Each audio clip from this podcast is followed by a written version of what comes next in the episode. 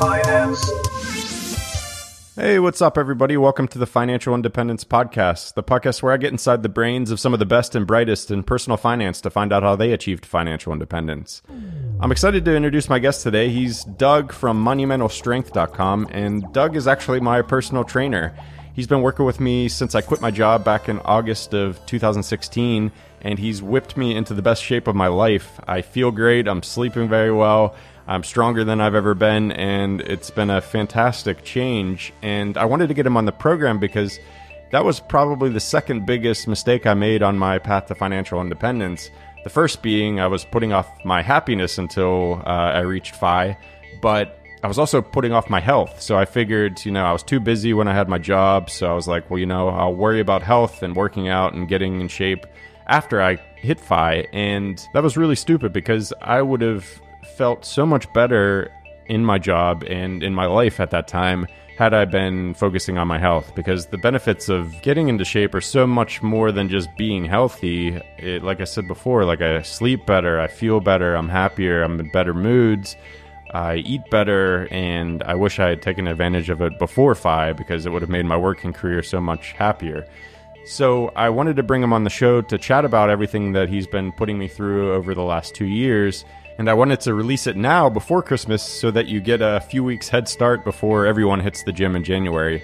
I've been going to the gym for the past two years consistently, and I definitely notice an uptick in people that are there in January and then not so much in February, and you don't want to be one of those people. So don't put it off until January first. Don't make it a New Year's resolution. Hit the gym now. The first two weeks are probably going to be the hardest and the most uncomfortable, and because you're not going to know what you're doing. You're not going to feel strong. You're not going to really feel like you're doing it properly. But after the first two weeks, uh, that's when I started really to enjoy it, and then that built from there. So if you hit the gym now, you have a lot of free time over the holidays. You can start figuring everything out while the gym is quiet, and you can take advantage of one of the best perks of working out, in my opinion, is the freedom to eat a bunch of food, because you've obviously strained yourself, strained your muscles. You need to refuel yourself and rebuild those muscles. So anytime I work out, I feel like I can just eat a ton of food and not feel too guilty about it, as long as it's pretty healthy food. And there's no better time than the holidays to take advantage of that. So without further delay, Doug, thanks so much for being here. I appreciate it. Yeah, thanks for having me. So we go way back. We met way down in Ecuador, I think in twenty fourteen or so. It was the first Chautauqua I ever went to, and it was no doubt your first Chautauqua as well. And if I remember correctly, you guys were pretty early on your path to Fi and sort of new to the whole thing. So it was quite the leap to just go down to Ecuador. Is that right? Yeah, that's right. Uh, luckily for me, my wife is uh, pretty adventurous. I'm I'm more of the stay-at-home kind of person, so I'm glad I have her to to rip me out outside. and and your wife is Jay from millennial boss dot com and the Fire Drill podcast, right? That's right. She wasn't a podcaster or blogger back then, though. Uh, you guys, I think at that time you had just bought a big house and uh, were maybe second guessing that decision, and you're pretty new to the whole Fi game. So yeah, well done to you guys for coming down, and especially you, because you weren't you weren't particularly into finances and all that stuff, were you? No, no. In fact, uh, uh, I wasn't really second guessing the house purchase until uh, we went down to Ecuador and talked to all of you guys. So I was pretty, pretty happy with it, you know. And, uh, and then I was like, "Wait, wait a second, they're kind of right." So I, I do believe there was uh, some talk uh, about stripping the house of copper wire to uh, get some of the money back or something at one point. I don't know. I was probably sleeping in.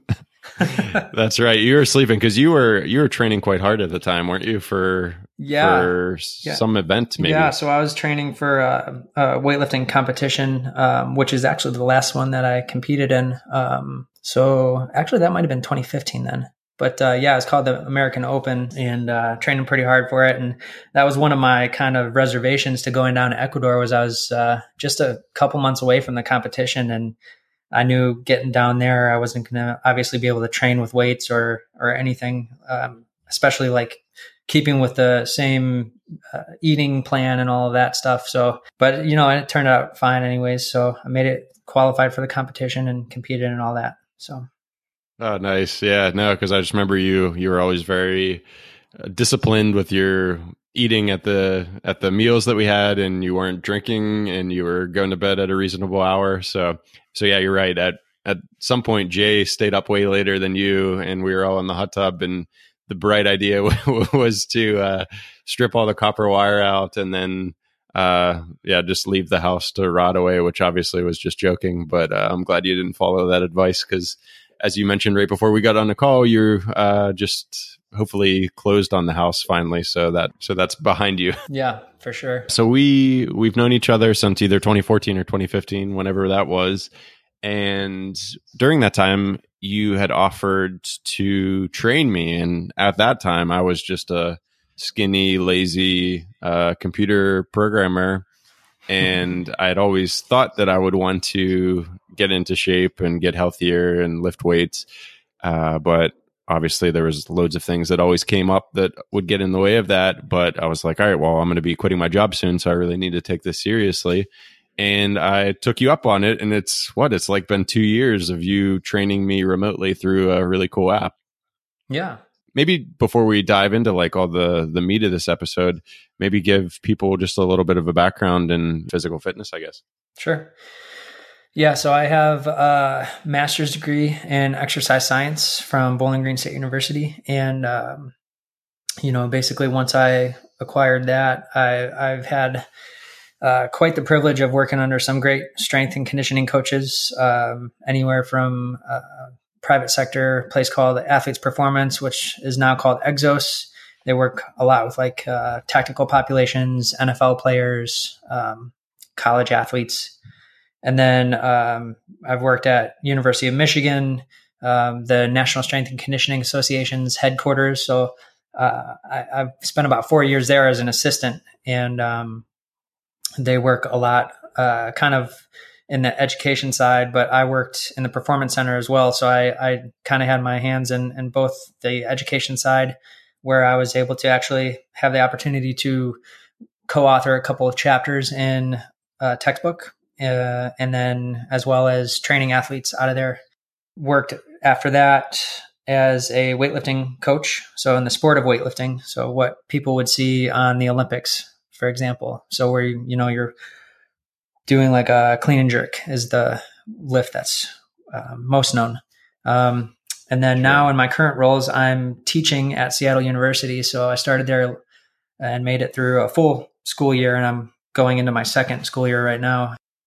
Uh, picked up a part-time job as a strength coach at a Division three school, University of Puget Sound here in Tacoma. So I'm pretty excited to get back into coaching as well. That's very cool. So all of that is to say you're way overqualified for putting, getting my ass into shape, because at the stage I was in back when we met, it wouldn't have taken all that knowledge and experience to get me into shape. It just, I just needed to get up and moving and, and actually working out.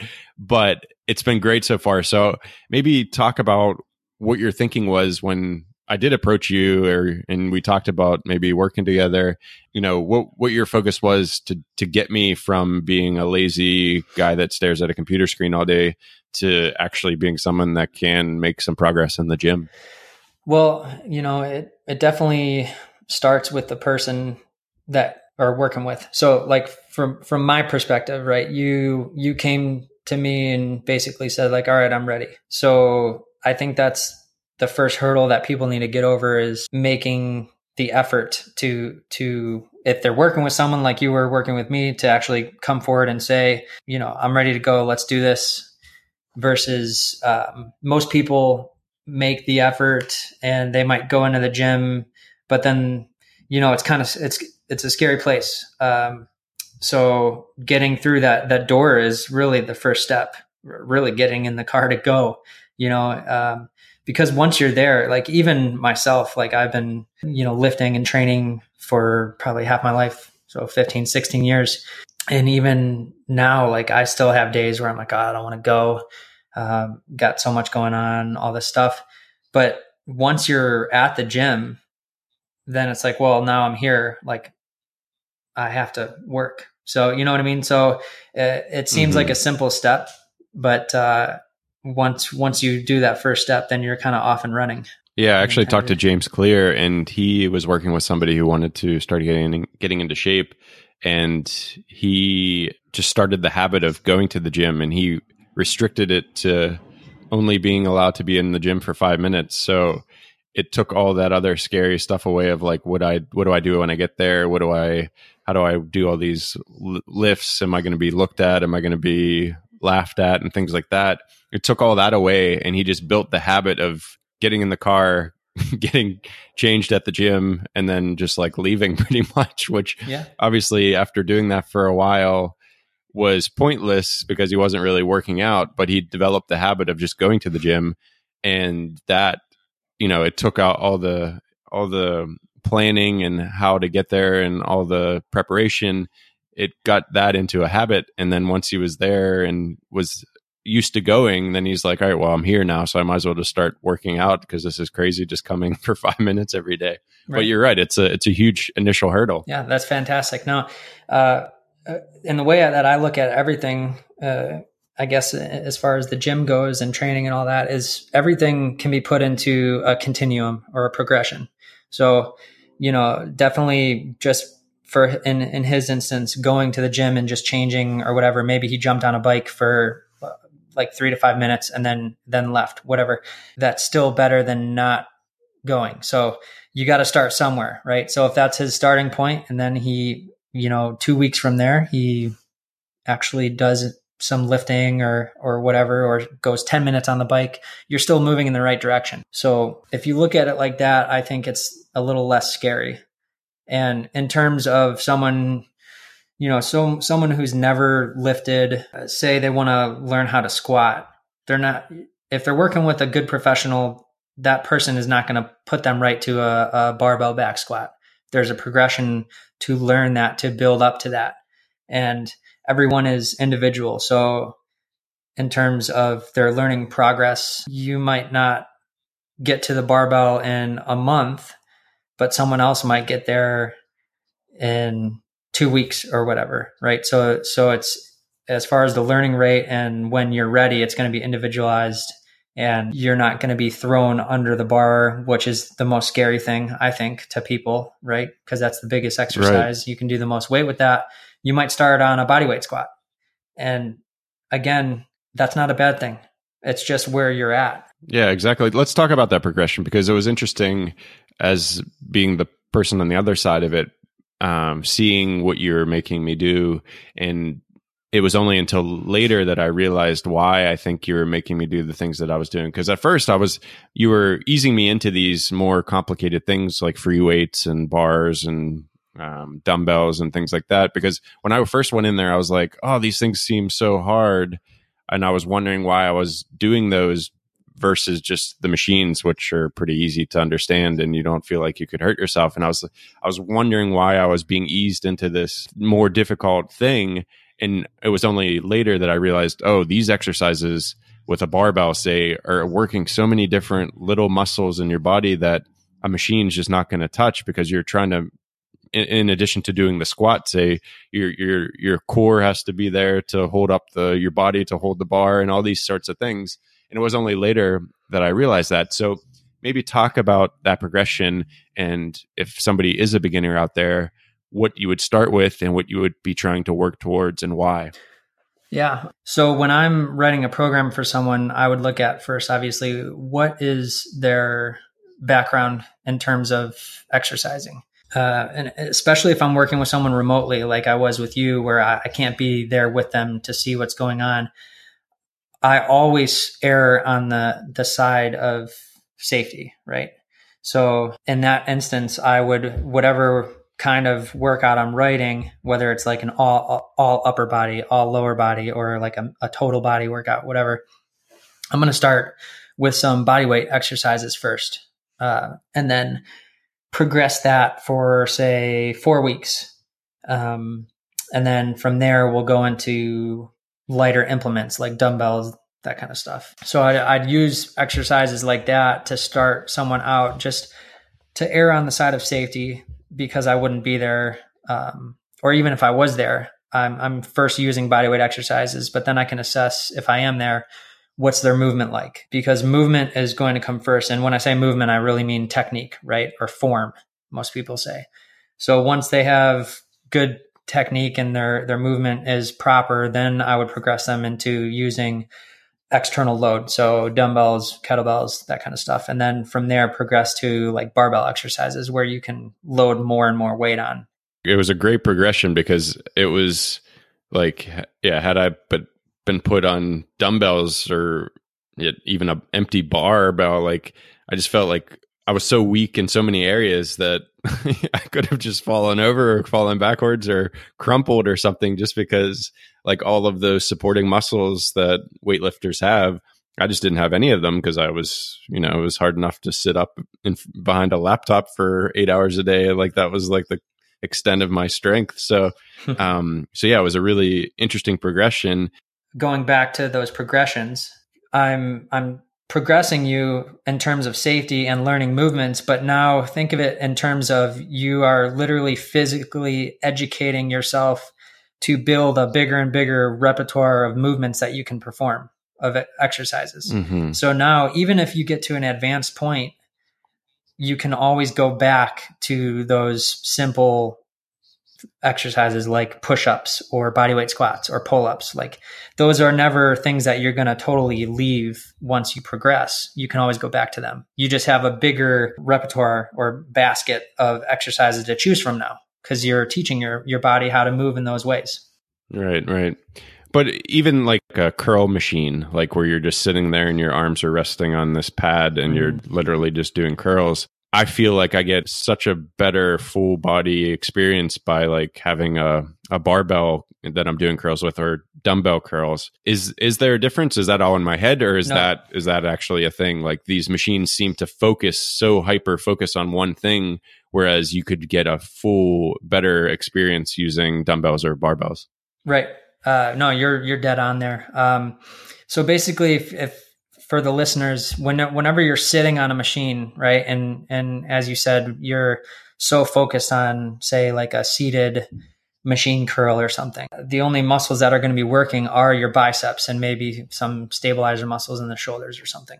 Whereas if you're standing now, you actually have to support your weight as you're standing. You have to balance.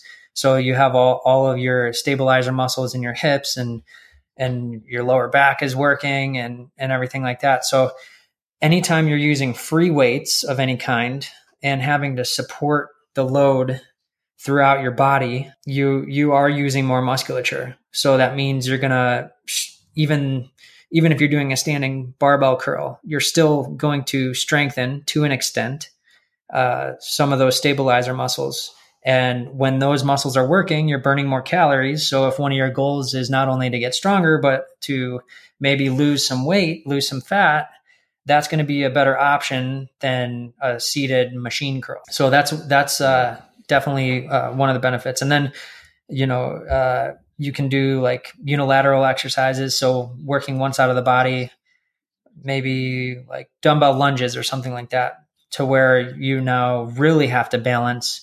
And now you're working a lot of your trunk musculature. So the core, as most people say these days, you're you're going to definitely strengthen that more than if you were doing a machine exercise. Yeah, absolutely. And and that was only something I appreciated later on, but I, I really appreciate it. And I'm so glad that I did take the progression through those things with just body weight exercises to sort of feel the movements and then trying out kettlebell or dumbbells just to ease myself into the weights and then eventually getting to the barbells because, yeah, it just feels like I'm getting such a good workout.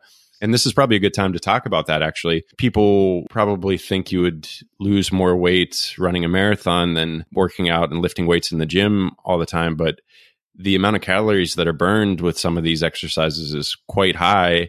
And lifting itself is a is an aerobic exercise to an extent. Is that right? In a way, yeah. I think what you're getting at is uh, there's something called the E P O C, or it's E P O C. Uh, it's exercise post uh, oxygen consumption. So basically, when you're lifting, especially uh, when you're lifting heavier, uh, it's shown that you're, you know, hours after you've completed your session, you are burning more calories still than if you went on a run. And that a big part of that is uh, muscle tissue is active. So the more muscle you have, the more calories you're going to burn. So that's why they say lifting is better than running or any cardio And obviously that I'm not saying cardiovascular exercise is something you should totally avoid, because obviously with the heart health and things, there, there are benefits to that. And sure.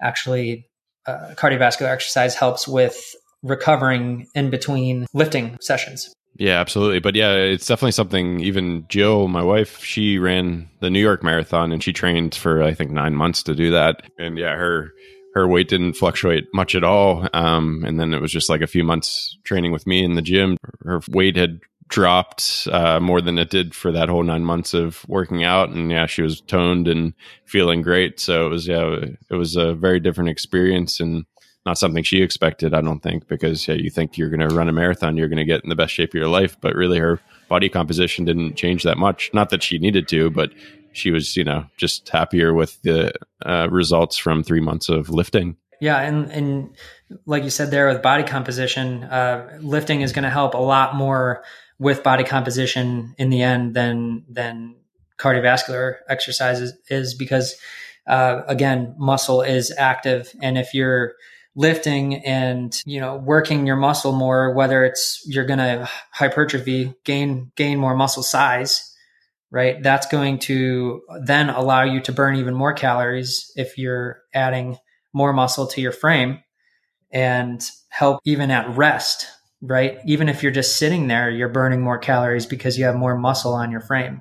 Right. Okay. Um, that makes sense. Yeah. And speaking of, speaking of sitting there, just real quick, the I did one thing that one benefit that I was really pleased with is uh, better posture. That was something that I was always like, you know, the worst nerd posture, and I always wanted to fix it, but I could never focus on it to fix it. And I just didn't realize that I think core strength was the, the, the main problem. And after addressing the core strength and increasing that, then the, the good posture just came uh, more naturally. Is that, is that how it works? Yeah. Yeah. I mean, if you think about it, like even, even standing or sitting, like you say, if you, if you make those individual muscles stronger, they're able to essentially hold you up better. Right. So you don't, everyone thinks of strength as like going to, or I should say displaying strength as just doing an exercise, but you, you can still, you can display strength sitting, right? Uh, you have those stronger muscles to now hold you up better. And even when people, you see people that don't really know what they're doing, they go into the gym and they're doing like the, the exercises you see most people do. And pe- people call them the, the mirror muscle exercises. So it's only, they'll exercise the muscles that they can see in a mirror, basically facing, right? So the anterior or the front of your body, but yeah. Most people don't work the posterior side or, or your back, right? So we're talking your hamstrings, your glutes, or your, your butt muscles. Uh, your lower back, your upper back. So things like rows, back extensions, things like that, that those are the postural muscles that are going to help you in being able to sit up straight and being able to, to walk straight and not be hunched over. And honestly, that's um, just in terms of, we'll call it static health, like those exercises and those muscle groups are going to be major in your health for just sitting there. You know, we don't see it now, but twenty years, thirty years from now, what do you look like if you don't do those exercises? You know, you'll be standing up straight for what your normal is, but you'll be facing the floor. Right. Yeah, no, that's a good point. And the other thing to discuss maybe about leg day and those other muscles is those are the ones that are going to be burning the most calories. So if weight loss is something that you're interested in, increasing the muscle size of your biggest muscles, like your butt and your hamstrings and things, surely is going to be the, the thing that burns a lot more calories. Is that right? Oh, absolutely. Yeah. Um, again, bigger muscle, more calories burned. So, uh, you know, especially on the guys' side, mo- most guys don't do legs, right? Friends don't let friends skip leg day. So if if half your body is your legs and you're not working them, then you're missing out on a big opportunity. So definitely important. And again, you don't have to squ- start squatting with the bar. You can start with body weight and in your room if you don't want anyone to see you doing body weight squats, but you got to start somewhere. I couldn't walk after my first session of bodyweight squats, so it definitely it definitely works. And if you haven't if you haven't worked out your legs ever, then yeah, just be prepared to struggle to walk for a few weeks until you get used to it. But it's it's a good pain, I think. So I mean, this is probably a good opportunity to talk about like the the main training days and the muscle groups that are focused on. Like, I've obviously noticed a pattern with your training plans over the years. You maybe want to talk about the the big groups and how you pair them up and things on certain days. Yeah. Um, and really, I mean, it, it, I never like stick totally to the same stuff, right? I'm always uh, changing things up and progressing. As we said, we want to move in the right direction. Um, so it just really depends on what's the, the priority goal for that training phase. So if someone's looking to gain muscle size, like when I was working with you, I'd I can say, okay, well, day one, we're going to work uh, mostly like the chest and triceps, right? Uh, day two, we'll we'll switch to lower body, let the upper body rest, and we'll go um, more of the anterior muscles like the, the quads and work like squatting type movements.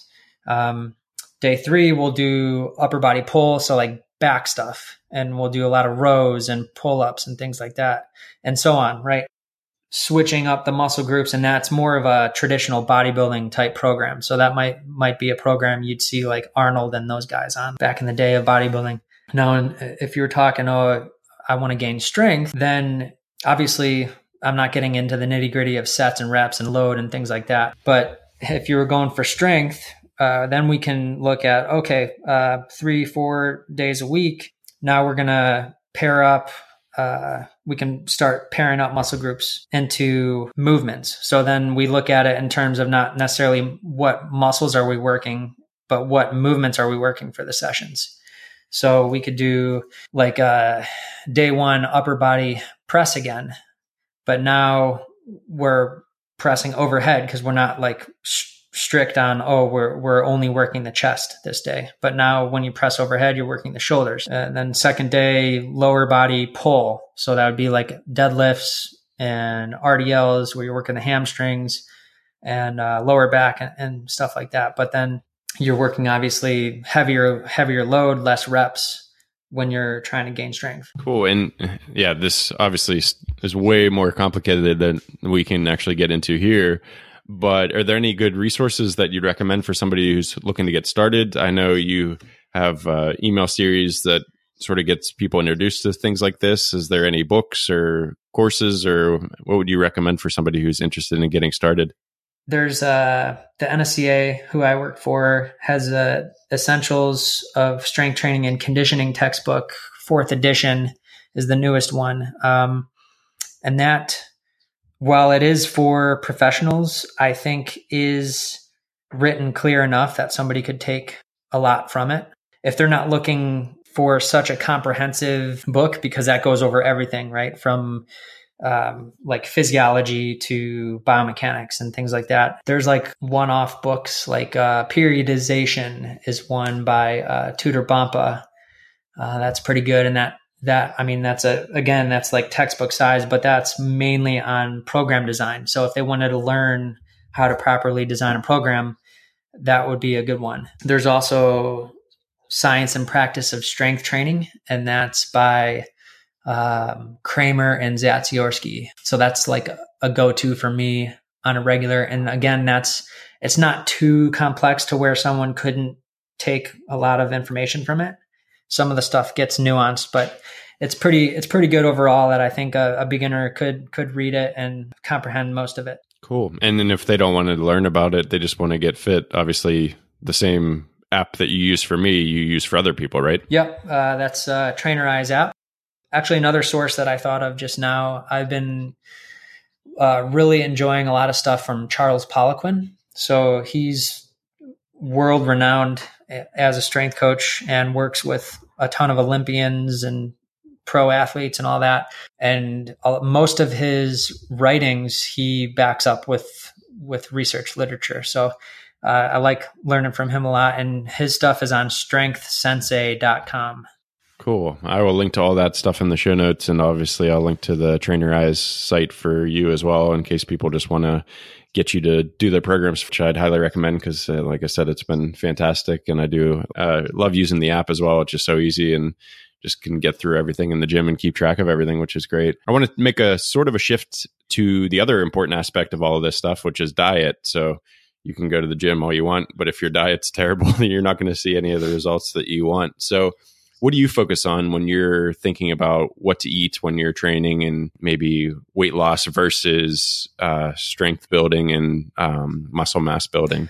Well, yeah. So, I mean, it all comes down to the the main focus is uh, should always be on calories in versus calories out, right? How much are you taking in and how much are you burning? And so really, like, for, for someone who's just starting out, the first step is, is, you know, sit down and, and write out what you've been eating, you know, keep, keep a three to five day log of your food and, and be honest with it. So n- not only what you ate, but how, what was the quantity or the amount that you ate, right? So, um, I'm notorious for going through peanut butter like nobody's business. And actually, uh, my buddy just sent me a five pound tub of, of peanut butter as kind of a joke, but also as a payment for helping him with his program.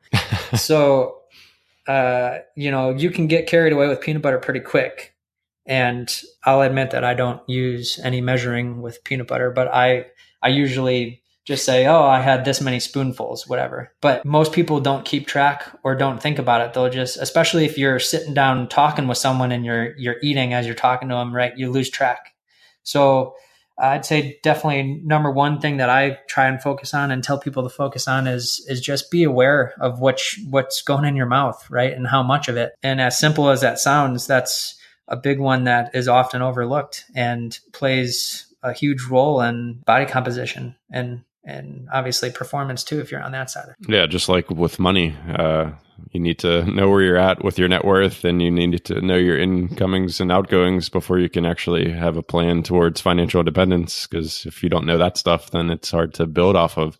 So once you know, you know, your what what you're currently consuming, are there particular foods that are great for things like adding mass and obviously protein? You hear a lot about. What is it that you tend to focus on if you're wanting to get to the gym and get stronger and get bigger? I'd say number one is red meat for sure, especially steak. Love steak. Can't get enough of it. And, and just the amount of nutrients that you get from, from red meat are abundant compared to, say, like a boneless, skinless chicken breast. Okay. So, um, another source that I, I like for information is Stan Efferding. So he just came out, um, within the last year or two with, uh, his diet approach is called the vertical diet. So people can look up, I think it's just the vertical diet dot com. To be honest, I, I don't know a ton about the diet yet. I need to buy his book and read it, but um, he's big into sticking with just a handful of sources of food and, and letting your body get used to digestion with that and taking it in the nutrients. And one of his biggest things is um, gut health. So there's, there's a ton in the recent years that's been learned about gut health. And basically, if, if you're not up to par with your gut health, you're not going to absorb the nutrients as well. And therefore your body is not going to function at its fullest potential if you're not absorbing those nutrients. So he, he sticks to, say, like steak, white rice, carrots, and a couple other things. Reason being is also the micronutrients, right? So macronutrients versus micronutrients. Macronutrients are your protein, carbohydrates, fats. So most people think of those as the focus. And he, his, his thing is you're looking more at, you should be looking more at the micro, micronutrients, because that's what uh, you may be missing out on a lot of those micronutrients. Say, like, most people, especially in the Northern Hemisphere, are deficient in vitamin D, right? Because of the, the lack of sun, sunlight. So, you know, focusing on what you may be missing out on and then getting those things, you, you start to feel a lot better, just like miraculously, right? All this stuff starts getting put into play and you, you feel a lot healthier. And a lot of the micronutrients are responsible for things like um, blood pressure regulation, uh, insulin regulation, things like that. So pretty, pretty important. So uh, that's, I mean, this is probably a good time to talk about like supplements. So it seems like I, I've always thought most supplements are probably a bunch of bullshit, but there's probably some that are quite good. So, uh, in particular, I think the ones that we've taken in the past are vitamin D. Obviously, we are very deficient of that in here in Scotland, maybe some calcium and some fish oil. Are, are those good? Is it all depend on the manufacturer? Are there some that you would recommend taking and some that you would maybe not recommend taking? What are your thoughts on supplements? Um, I've taken pretty much everything under the sun at one point or another, but really the last, I'd say ten years, I've tried to stay away from most supplements and get, get what I need from food sources. Um, and really the only way that you can know if you're deficient for sure is to actually get Uh, pl- uh, blood panel drawn, right? So that's kind of the first step in, in checking versus just going out and spending your money when you don't really know if you actually need those things. So if if you want to really know for sure, you go go and get a blood panel drawn and, and look and see what you're deficient in, and then you can make an educated decision on if if you really do need those supplements. Or again, like you can always go to to whole food first before you're getting those supplements to get what you're missing. Cool. Okay. So, so I'll just run through like what I've been focusing on eating, uh, over the last little while, and you can tell me if I'm maybe deficient in something or if I'm on the right track. So, um, usually doing like quite a lot of eggs. We're trying to eat some meat. Uh, I've been just eating a balance of, you know, chicken and red meat. I've been doing a lot of Greek yogurt with nuts, almonds, with chia seeds, um, throw some fruit in there, peanut butter as well, just peanut butter, mm. bananas, and then just a balanced dinner usually of, you know, some protein source and then some brown rice and some, I don't know, maybe vegetables, potatoes, things like that. Um, trying to cook as often as we can of our own things so that we know exactly what's going into sure. it.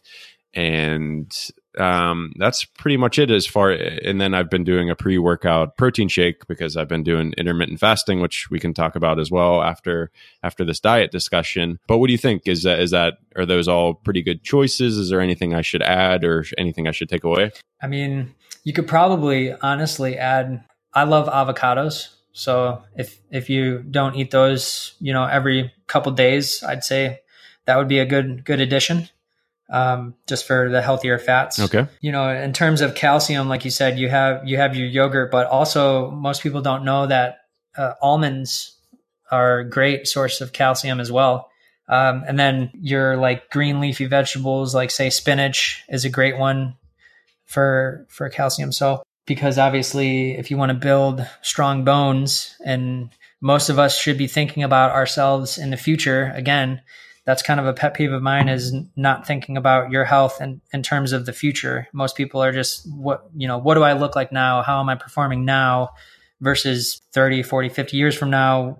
What, what am I going to be like? So with things like osteoporosis, which is uh, definitely a happenstance for a lot of people when they get older, because you're losing your bone mineral density as we age. Um, you want to build that up as much as you can while you're younger. So you have, you know, your, your maximum amount, you start at the highest amount, because we're all eventually going to uh, lose our bone mass. So uh, calcium plays a huge role in that. And lifting helps that immensely as well, right?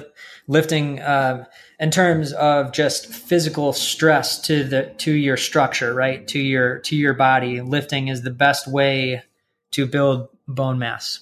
Hopefully people can see a recurring theme here with, oh, this, this is important. And, oh, lifting helps with that. Yeah, absolutely. And we haven't even talked about like happiness and just mood and sleeping better. Like there's so many things that have improved in my life because of my gym routine that I'm so kicking myself for not starting this during my career. Like this was something I put off till Fi, just like most things. Like it was like, oh, once I hit Fi, I can do this.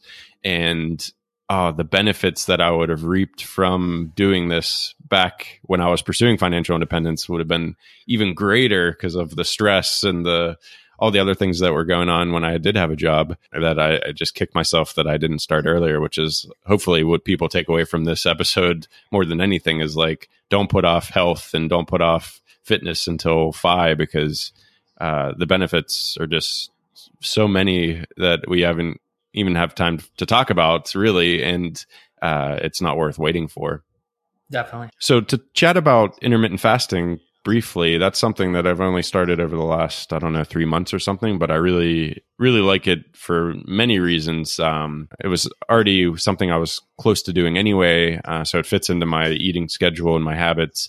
It's made life a lot easier because I'm there's less meals that I need to worry about. I also feel like I can just eat as much as I want during the the feeding window just because I'm trying to maintain the same level of calories. So I'm able to eat as much as I want. Um, what are your thoughts on intermittent fasting? Uh, well, I definitely like it. I've gotten out of it a little bit lately because I was trying to put on a little more mass. Um, and obviously if you're going extended times without eating, um, that's not going to help necessarily with gaining size, but people would be surprised in terms of strength. Uh, you know, I did it for years consistently and was still able to break some personal records, some P Rs of, of mine in the gym while doing it. So uh, it doesn't uh, really negatively impact strength as much as you would think. And I haven't read into any of the research in, in quite a quite a long time. But uh, back when I started it,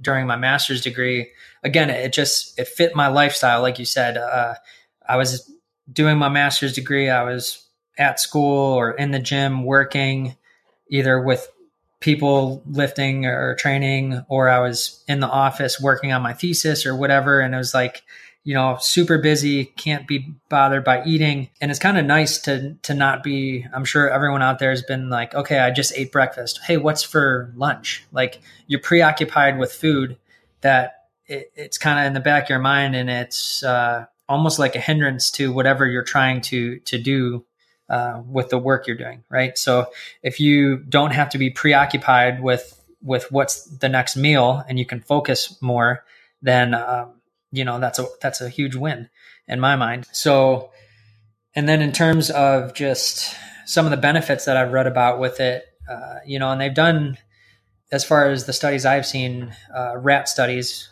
and where the longevity of the rats that were uh, put through fasting, the, the longevity of their lifespan was increased quite a bit. So, um, so you got to look in terms of calorie restriction has been shown th- to actually increase longevity in, in mammals. So, um, I don't know if I haven't seen any human studies, but, uh, uh I'd care to bet it's, it's at least partially beneficial. Um, you know, so that means someone might want to try it one day a week. You don't have to do it every day. Um, but just try it out. And then, in terms of, again, going back to like daily schedule, things like that, um, I think it just helps with, again, not being so preoccupied with stuff. And, you know, most people get cranky and stuff when they haven't had, when they've missed a meal or something. It just, I think it helps with getting used to missing meals from time to time and not being so freaked out about it, right? It's not the end of the world if you miss a meal. Oh, absolutely. Yeah, no, Jill's, Jill's found that because she used to get really... Um, it's like shaky when she was hungry and always had to have meals at set times. But when she started doing the intermittent fasting, she feels like she doesn't get that shakiness, even if she's missing, you know, if she's taking twenty hours in between eating. And it, um, yeah, it seems to have changed not only how she deals with not eating, but her body's reaction to not having food. Right. A reader, Subject Beef, who is uh, who's big in Reddit. He's uh, he started actually a Reddit subreddit called Fit for Fi or Fit Fi. I'll I'll link to that in the show notes. But he sent me a really good video nice.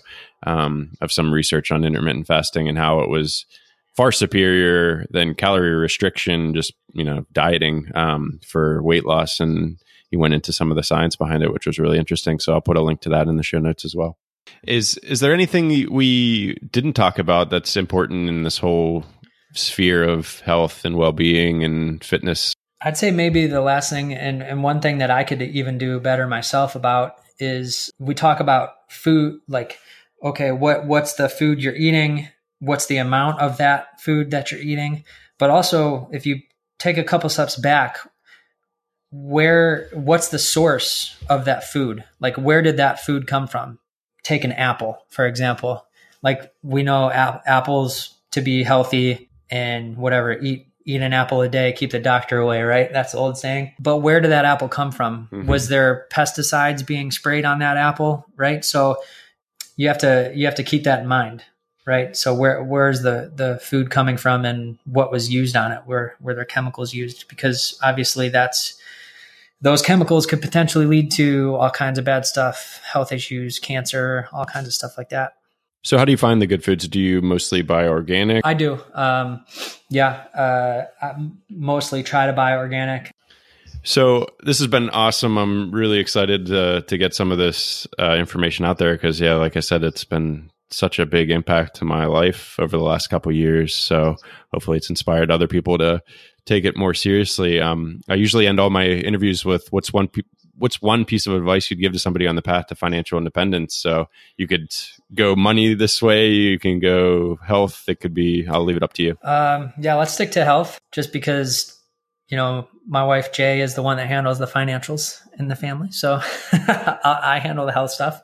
And I'd, I'd say, you know, when, when someone does reach that point, when they retire, but of course we talked about not waiting, don't wait, just jump right in with two feet and get into healthier habits. But especially when they do become retired and they have all that extra time, you know, don't, don't get too overwhelmed by all this stuff because there is a lot of smoke and mirrors out there in the health, health world. And, uh, you know, as we mentioned with the progressions, don't be afraid to just start somewhere, start small. Certainly reach out to a professional if you feel uncomfortable starting yourself and don't know what to do. Like definitely you can, you know, Brandon, you can share my email and people can reach out to me, but uh, start somewhere and, you know, realize that if you don't have your health, then what do you have? You know, you could have all, all that money that you just worked on building up and you've just retired early. But if you don't have your health, you can't enjoy it the same way. Absolutely. Right? Yeah. So um, that that's always the starting point for me. And I know I'm kind of biased because I'm in that profession, but um, that's, to me, that's the most important thing. Yep. No, I can't agree more. So that's, that's great advice. Um, how can people find you? So I'll add your email address to the show notes, obviously link to your your website on um, the Trainerize app. Uh, anywhere else they can get in touch with you? Uh, yeah. Um, so my website's Monumental Strength. You can find me at Lil Weightlifter, L I L Weightlifter, um, on really all the social media channels. Cool. I will link to all that in the show notes. And yeah, thank you again so much for chatting to me uh, about all this stuff and for whipping my ass into shape over the last two years. It's been amazing. So I really appreciate it. Absolutely. Yeah. All right, buddy. Bye. Bye. Finance.